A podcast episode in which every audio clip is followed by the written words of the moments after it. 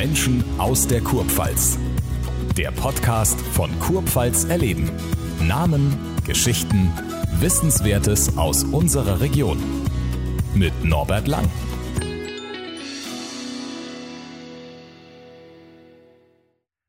Unser heutiger Studiogast ist in seinem früheren Leben als Profifußballer viel rumgekommen. Er hat in Deutschland und auch für Deutschland gespielt. Er war tätig in der Schweiz, in der Türkei und auch in Mexiko und er trug sogar einmal das Trikot beziehungsweise mehrmals, über mehrere Monate das Trikot von Manchester City. Herzlich willkommen, Maurizio Gardino. Hallo. Wenn ich den Namen Maurizio Gardino höre und wenn ich dich vor mir sehe, dann fällt mir immer eines ein, nämlich deine ersten Jahre beim SV Waldhof, die mit erfolgreichsten damals unter Klaus Schlappner. Äh, du bist deutscher Meister geworden darüber hinaus ja. mit dem VfB Stuttgart und dennoch, der Mauri ist immer für mich ein Stück blau-schwarz unter Klaus Schlappner. Ist das ja. eine prägende Zeit gewesen? Natürlich eine prägende Zeit, äh, eine dankbare Zeit. Es war die, die Zeit, die mir das alles geebnet hat, dass ich äh, so viele äh, Stationen haben durfte und fast 20 Jahre im Fußballgeschäft, im Fußballprofi war. Toi, toi, toi, nicht mit schweren Verletzungen, aber Klaus Schlappner hat natürlich uns Jungen sehr gedriezt, aber im positiven Sinne, natürlich als junger äh, sieht man das immer ganz anders. Dann sieht man da viele Dinge als Strafe, aber nach dem Wechsel nach Stuttgart und äh, wenn dann äh, das ein oder andere Jahr dann vorbeigeht, dann weiß man, was man äh, am Klaus Schlappner gehabt hat, wie er uns als Mannschaft, wie er uns die Jungen äh, geführt hat und äh, auch laufen lassen hat, dass wir uns entwickeln können und trotzdem immer so wie die, die Hand als Vater über uns war, um, um uns zu schützen äh, gerade wenn nach dem Spiel, wenn wir unterwegs waren. Er wusste alles, alles, was wir äh, in der Umgebung Mannheim, auch wenn wir dann äh, nach Ludwigshafen oder nach Vierenheim, egal wo wir hingegangen sind, als junge Burschen, weil wir einen Sieg feiern wollten, äh, dann äh, hat er das am nächsten Tag schon gewusst. Er hat sich aber nichts anmerken lassen, nur wenn wir ein bisschen geschwächelt haben. Dann hat er uns indirekt äh, das äh, zugerufen. Dann wussten wir, hoppla, der weiß Bescheid. Und dann haben wir natürlich äh, Gas gegeben. Aber das ist die Zeit, die, die mich im Fußball äh, geprägt hat, die äh, ja, mich unterstützt hat, das zu werden, was ich dann auch äh, geworden bin. Hast du noch Kontakt zu einigen Mitspielern und auch zu Klaus Schlappner von damals, 84 immer. bis 87? Ja, natürlich immer sagen. wieder. Und mit äh, Klaus Schlappner telefonieren wir auch immer, natürlich nicht regelmäßig, aber immer wieder.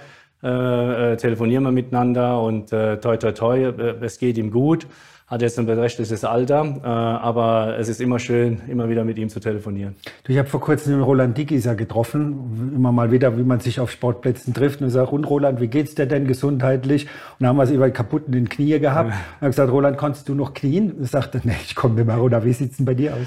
Ja, toi, toi, toi, das geht. Jetzt fängt ein bisschen äh, die, die Hüfte an äh, zu schmerzen, aber meine Knie, Sprunggelenke, äh, ja, muss ich wieder sagen, toi, toi, toi, äh, geht alles noch so weit. Äh, versuche immer, wenn ich zu Hause bin, da ich viel unterwegs bin, im Auto unterwegs bin, aber wenn ich zu Hause bin, versuche ich immer äh, rauszugehen, meine halbe Stunde bis 40 Minuten zu laufen äh, um einfach dann runterzukommen, abzuschalten und, und einfach äh, das Gefühl äh, zu haben, Sport gemacht zu haben. Wenn man im Netz deinen Namen googelt, kommt man ganz schnell drauf, dass du, ich weiß nicht, ob der Rekord heute noch gilt, lange Zeit derjenige warst, der Jüngste war, der jene rote Karte gekriegt hat. Mit 17 Jahren und ein paar zerquetschte dazu. Erinnerst, erinnerst du dich daran? Ja, natürlich. Sowas vergisst man nicht. Also das bleibt ja an einem hängen. Aber das war dann auch wie so ein roter Faden durch die ganze Karriere. Da äh, kriegst du äh, nach, äh, nach langem gefühlt langer Zeit. Ja, man ist ja ein junger Spieler und wenn man dann zu den Profis hochgeholt wird, dann äh, arbeitet man ja da, darauf hin, äh, auch dann irgendwann mal äh, von Anfang an zu spielen äh, oder reinzukommen. Und, äh, und dann kam dieser Tag in Braunschweig, wo der Trainer Klaus Schlappner mich abends ähm, in sein Zimmer gerufen hat, und, um mir dann zu sagen, du spielst äh, morgen und hat mir praktisch äh, erklärt, äh, wie wir spielen wollen, wie ich spiel, zu spielen habe. Und wo ich raus bin, äh, habe ich praktisch aus, aus Freude so laut gebrüllt, dass ich dann schnell um die Ecke gerannt bin und gedacht, wenn er wieder rauskommen lässt, dann ja. ich wahrscheinlich mehr Spieler, ja, der, der, der, ist verrückt geworden. Und äh, ja, und dann äh, ins Zimmer und dann freut man sich, man fiebert hin und dann geht das Spiel los, man spielt diese äh, dieses Spiel und ähm, ich hole äh, einen Elfmeter raus, Günter Seebert verwandelt diesen Elfmeter, wir führen 1-0 und äh, ja, kurz bevor ich dieses Foul mache, macht Jürgen Kohler an der Außenlinie ein Foul, wo er Geld bekommt. Und zu der Zeit waren keine Namen auf dem Trikots. Der Jürgen Kohler hatte die sechs, ich hatte die neun. Ich habe dann äh, äh, versucht, äh, den Libero, der damals über die Mittellinie ist, von der Seite äh, praktisch ähm, zu stoppen. Bin von der Seite zum Ball gegrätscht. Er springt über mich drüber, äh, kommt zu Fall. Und ich will mich entschuldigen. Der Schiedsrichter, es war so ein bisschen getümmelt, äh, schaut und dann die anderen Spieler auch meine Spielerkollegen haben das dann auch gehört, sagt er, der hat ja schon Geld, weil er auf sein Ding geguckt hat. Und die haben gesagt, nee, hat er nicht. Und hat dann äh, die, die rote Karte äh, gezogen und hat äh, ja, mich äh, vom Platz verwiesen. Und habe dann auch vier Wochen Sperre gekriegt. Und äh, Waldorf Mannheim äh, wollte nicht äh, sich auch gegen den DFB, wollte da keinen Wirbel machen. Hat das gesagt, okay, junger Spieler, akzeptiere mir vier Wochen. Und äh, für mich war es halt äh, schade und traurig und war dann vier Wochen gesperrt und dann ging das Ganze ja wieder von vorne los. Musste ich wieder rankämpfen ja, und, genau, und, und, genau, und. Genau. Was hat der Schlappi damals gesagt?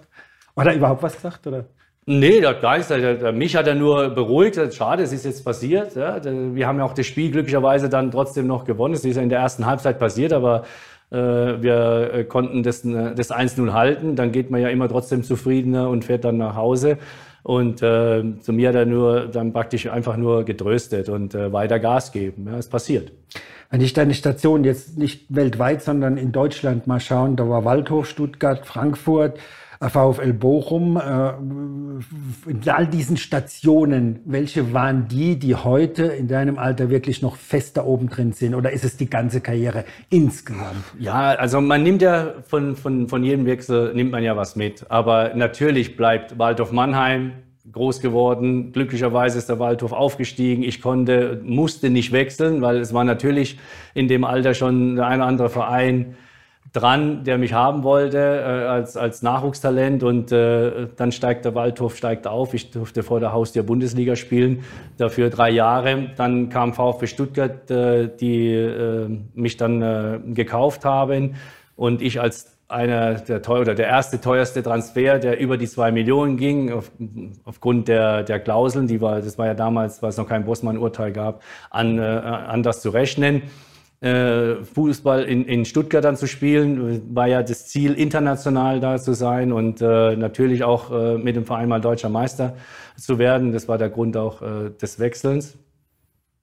Ja, und äh, dann bleibt so ein Verein, wenn du sechs Jahre da spielst und deutscher Meister wirst, UEFA Cup Finale gespielt 89, äh, auch noch in Neapel gegen Maradona, der leider ja. nicht mehr unter uns ist das sind natürlich Erinnerungen, die, die einfach äh, einen tragen und die, die bleiben. Und dann der Wechsel zu Frankfurt, äh, egal was für Höhen und Tiefen ich da hatte. Wir wurden aber Herbstmeister. Ich durfte mit Uwe Bein, mit Okocha Jeboa, äh, Jan Furtok, Uli Stein, Manni Bez, ich kann sie alle aufzählen, ja, alles ja, Nationalspieler ja, auch ja. und äh, hervorragende äh, Fußballer. Wir haben uns dann letztendlich selber geschlagen, weil wir äh, interne, äh, hat's rumort, ja, äh, hat einfach, äh, haben die Charakteren dann nicht gepasst, obwohl wir eine hervorragende Vorrunde gespielt haben. Klaus Topmöller, der mich damals unbedingt haben wollte, äh, ähm, der hervorragende Arbeit geleistet hatte, äh, konnte das dann auch nicht mehr verhindern, dass wir die Rückrunde dann nicht mehr so gespielt haben, wie wir, hätte, äh, wie, wie wir die Vorrunde gespielt haben.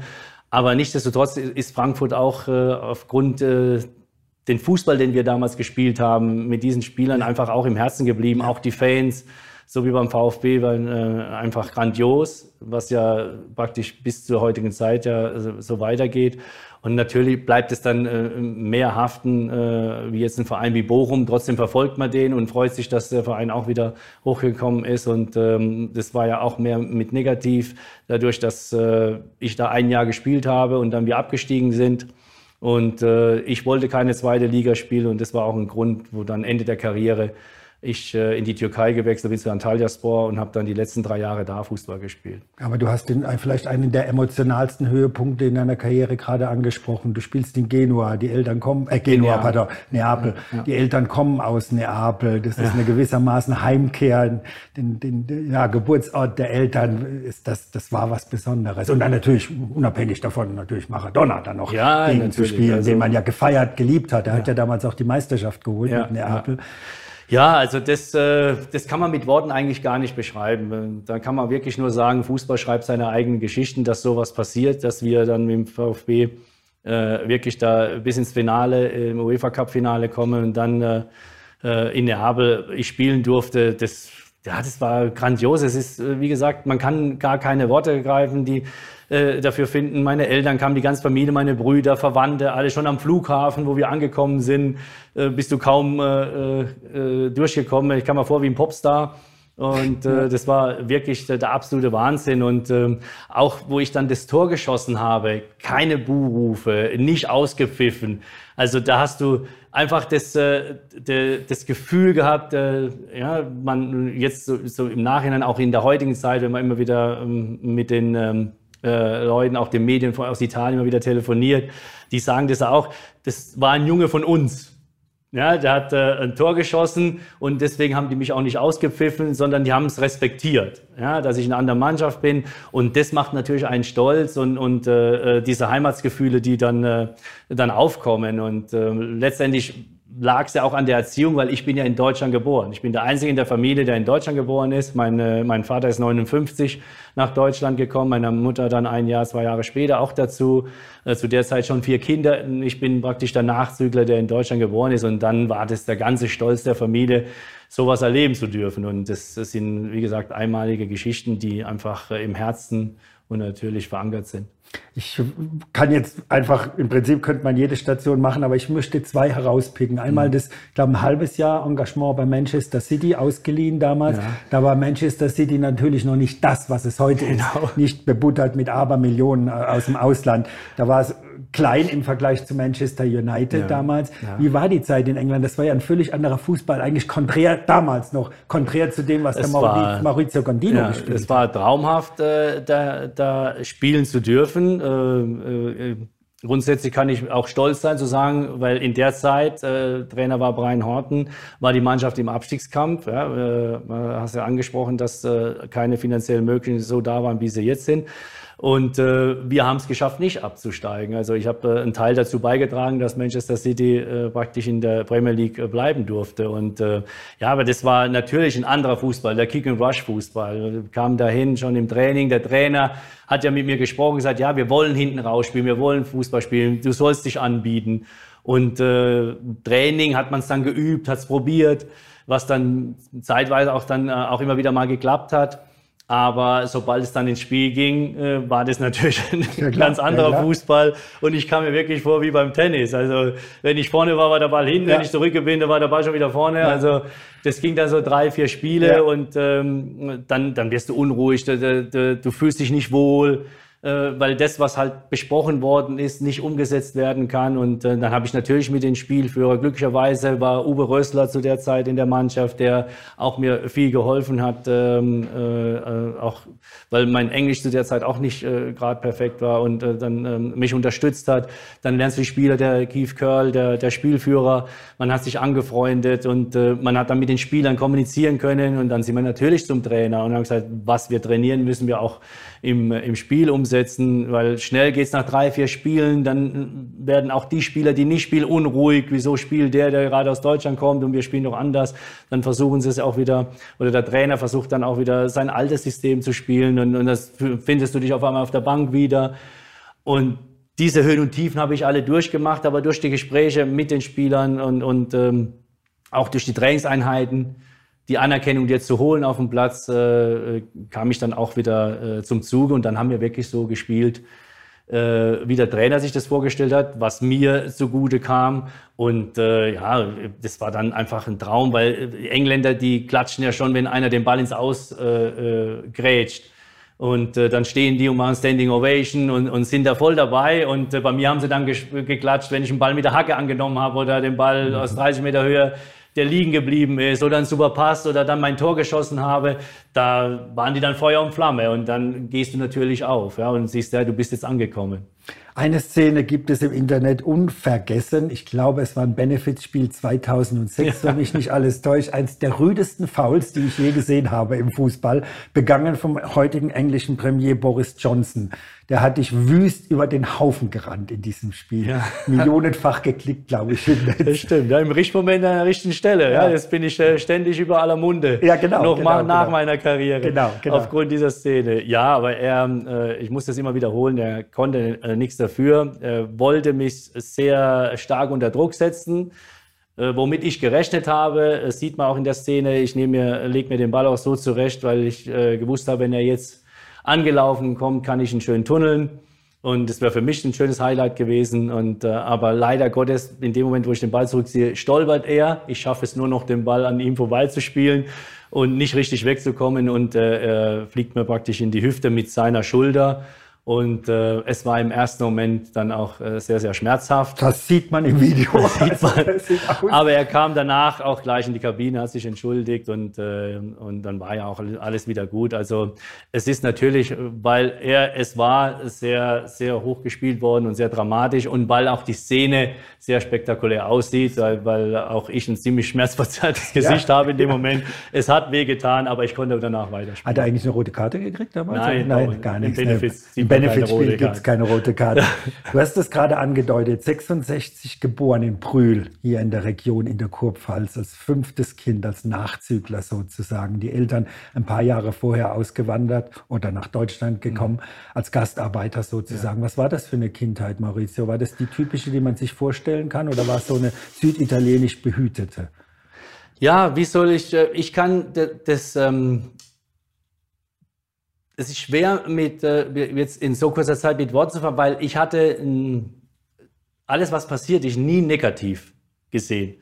Ich hatte aufgrund meines Fußballs immer beide Seiten als Freunde. Aber natürlich auch negative Zeiten, wo wir die Straßenseiten gewechselt, wo gesagt wird, der scheiß Itaker, der scheiß Spaghettifresser und, und, und, und, und. Also diese ganzen Beschimpfungen, äh, die haben wir von oben bis runter erlebt. Aber mein Vater hat immer zu mir gesagt, sei anständig. Ja, wir sind hier Gäste, aber wehr dich. Ja, das heißt, klär das auf der Straße äh, mit dir selber. Ja, wenn dich jemand beleidigt, dann musst du äh, äh, praktisch, oder wenn du eine Ohrfeige kriegst, musst du nicht die andere äh, auch, äh, auch hinhalten, sondern versuch dich zu wehren. Ja, und brauchst nicht nach Hause kommen und zu Hause weinen, weil dann gibt es zu Hause nochmal äh, eine dazu, so auf die Art. Also das war unsere Erziehung und wir haben versucht, das auf der Straße äh, zu regeln. Wenn man das mit der heutigen Zeit vergleicht, und das ist das Problem, und mir dann zurückdenken, dann sind wir ganz anders mit diesen Sachen umgegangen. Natürlich hat sich die Zeit geändert. Man wird anders groß, ist eine andere Zeit. Aber wir haben diese Dinge mit uns geregelt und ich kann nicht sagen, obwohl es vielleicht in der heutigen Zeit diese Sachen, die mir passiert sind, als Ausländerhass ja, äh, zugetragen äh, oder, oder wir das hochgespielt hätten, war aber nie ein Thema. Und äh, das finde ich ist das Schöne, wie ich groß geworden bin. Natürlich auch immer mit diesem Vorteil Sport, Fußball, ja, deutschen Kinder, italienischen Kinder, türkische Kinder, egal wer da war, wenn wir den Ball bekommen haben, haben wir zusammen Fußball gespielt.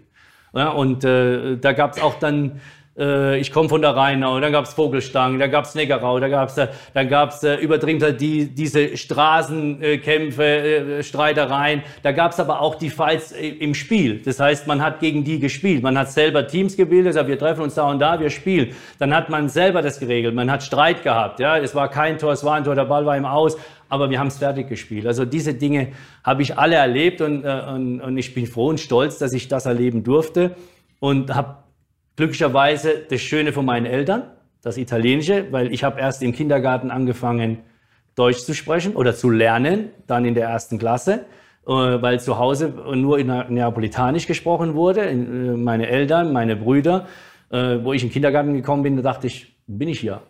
Die verstehen mich ja alle gar nicht. Also du bist auf einem anderen Land. Da habe ich erst mal angefangen zu begreifen, dass das draußen alles anders ist. Aber das Schöne ist, dass ich konnte die Erziehung des Italienischen von meinen Eltern und natürlich das Deutsche für mich versuchen, das Positive von beiden Mentalitäten äh, und Kulturen einfach mitzunehmen und, und mich so zu entwickeln. Der Fußball verbindet soziale Kulturen, soziale Schichten, das hat er immer getan in den Zeiten wahrscheinlich noch stärker, als es heute der Fall ist. Aber auf dem Fußballplatz sind alle gleich letztendlich, kann man ja. so sagen. Ja. Es kommt natürlich mit so, einer, mit so einer Sportkarriere, kommt natürlich auch der soziale Aufstieg unweigerlich. Ist ja auch klar. Ja. Nicht nur finanziell, sondern auch ein Stück weit sozial. Waren die Eltern immer stolz, wie Oscar, auf den Maurizio, weil es geschafft hat, in Anführungszeichen? Ja, natürlich, klar. Ich meine, äh, ich glaube, jeder als äh, der, der Kinder hat, hat dann ein Gefühl dafür, wie, wie Eltern äh, dann sich stolz fühlen, auch für meine Eltern, die als Gastarbeiter hergegangen ja, Deswegen mein, ganz Meine Eltern haben ja alles dafür getan. Glücklicherweise war ich der Nachzügler. Das heißt, die älteren Brüder haben sich auch um mich gekümmert, weil meine Eltern haben ja beide gearbeitet. Und, äh, und so äh, war immer der Bruder, der, der dann einer von, von denen immer dann unterstützend zu Hause bleiben musste, um auf mich aufzubauen oder mich mitzunehmen, was ja nicht immer fördernd für den älteren Bruder gewesen ist, weil wir der, äh, praktisch der vierte, also der vorletzte ist äh, acht Jahre, acht Jahre älter als ich und dann äh, ist es natürlich schon was anderes, wenn der 16 ist und ich mit acht äh, dann hinterher oder weine, weil ich unbedingt mit möchte. Also ja. das war dann auch immer so diese Kämpfe. Aber das äh, war auch das Schöne, so, so groß zu werden und meine Eltern äh, sind heute noch stolz, dass sie das praktisch mir ermöglichen konnte. Ja. Mein Vater hat keine Mittagspause gemacht, war LKW-Fahrer. Meine Mutter, die ähm, in der, äh, heißt ja jetzt äh, Lever, früher war es die Sonnenlicht, ja. hat da Schicht gearbeitet und ähm, äh, haben mir das ermöglicht, praktisch zum Training. Also klar, ich bin ja auf der Rheinau groß geworden, aber irgendwann mit äh, 15, 14, 15 bin ich ja zum Waldhof gewechselt.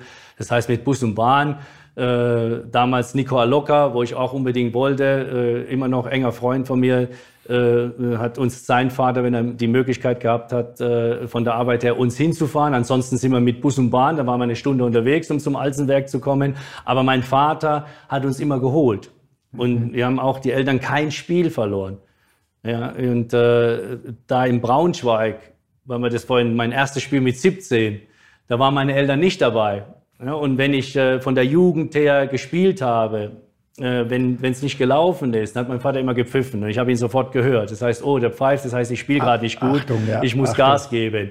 Und wo ich im Braunschweig aufgelaufen bin und dann an der Mittellinie stand, habe ich mich erstmal rumgeguckt. Ist der Papa, wo ist eigentlich mein Vater? Wo ist der Papa? Genau. Genau. genau. Und äh, also das war dann ein ganz, ganz, äh, äh ganz komisches so, so ein Feeling, ja. Und äh, deswegen, die sind äh, sowas von stolz und äh, meine Eltern wohnen immer noch seit über 40 Jahren, wollten auch nie umziehen. Ja, und ähm, die haben gesagt, du lebst dein Leben, du bist in dem Geschäft. Wenn, dann wollen wir bei dir bleiben, du bist der Jüngste. Und da aber wir nicht mit dir in der Gegend rumreisen können, wollen wir auch äh, von hier nicht weg. Und äh, deswegen bin ich mehr als dankbar, was meine Eltern äh, oder meine Familie, auch meine Brüder letztendlich äh, für mich getan haben, dass ich ja, diese, diesen Sport und, und das, was, was ich heute auch noch liebe und von der Pike aus gemacht habe, äh, dass die mich so unterstützt haben, dass ich so eine Karriere äh, machen konnte, machen durfte. Und äh, deswegen, ich lebe in München, aber ja. bin äh, eigentlich Woche für Woche in Mannheim. Meine Mutter ist 91, mein Vater ist 90 geworden, jetzt im August.